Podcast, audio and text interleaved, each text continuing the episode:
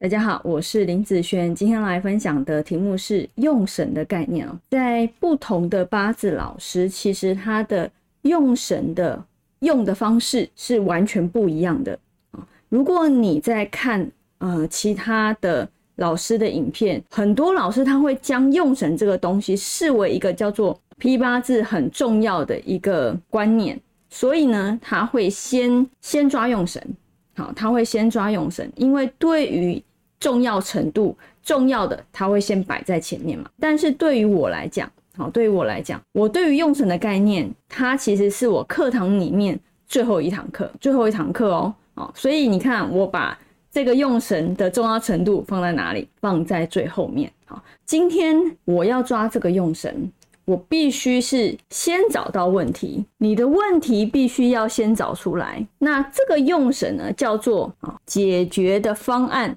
或是方式都可以，但是如果你这个问题没有先抓出来的时候，基本上你是没有办法去解决它的啊。譬如说，我们假设啊，最后找到的问题点是比劫克财好了，那比劫克财这个问题点已经出来了，我就针对这个组合来去找它的解决方案。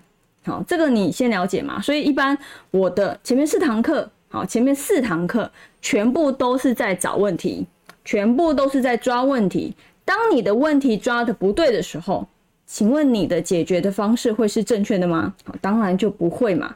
好，所以前面都是在找你的问题点在哪里啊？你今天会这样，是因为什么样的组合造成的？是因为什么样的问题造成的嘛？那我们今天就针对这个问题来做解答，这个就叫做用神。外面很多的老师，他会以本命来去抓取用神啊，很多都会以这个方式来抓用神。但是呢，我的用神，你可以以本命抓，你可以以大运去抓，你可以以流年去抓，甚至是你可以抓流月的用神。因为我要找什么样的解决方案？譬如说，我今天要找大运的解决方案，我就找大运的用神。我要找流年的解决方案，我就找流年的用神。那当然，现在这个月有问题，好，那我是不是要找流月里面的用神？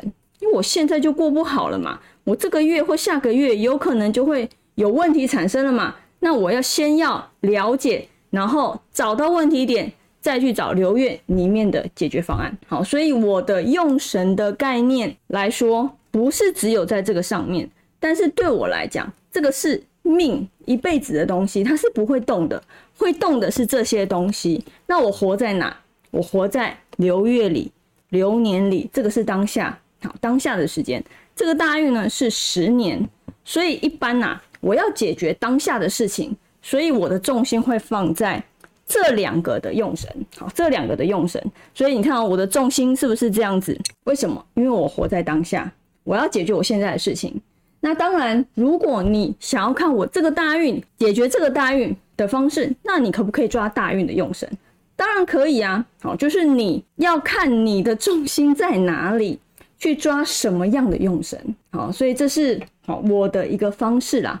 好，所以用神它可以用很多不同的方式去做抓取。好，不是只有一种。好，不是只有一种。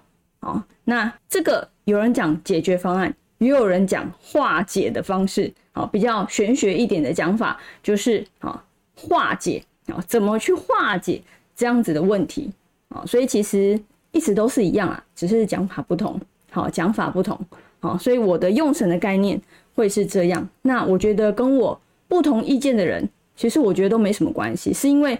你的重心不同，我的重心不同，每一个人的重心都不一样。那你的重心不同，你就抓你要的就行了，这样不是很好吗？对不对？好，所以一般会来找我的客人都是要解决当下的问题嘛。所以一般我会以这两个好先抓为主，再来看这个部分好，因为这个是后面嘛。你当下现在已经出问题了，你不以这个抓用神要先一个大方向吗？好，所以要先解决当下的事情哦。好。那以上这个影片就分享给大家以及我的学生，我们下次见喽，拜拜。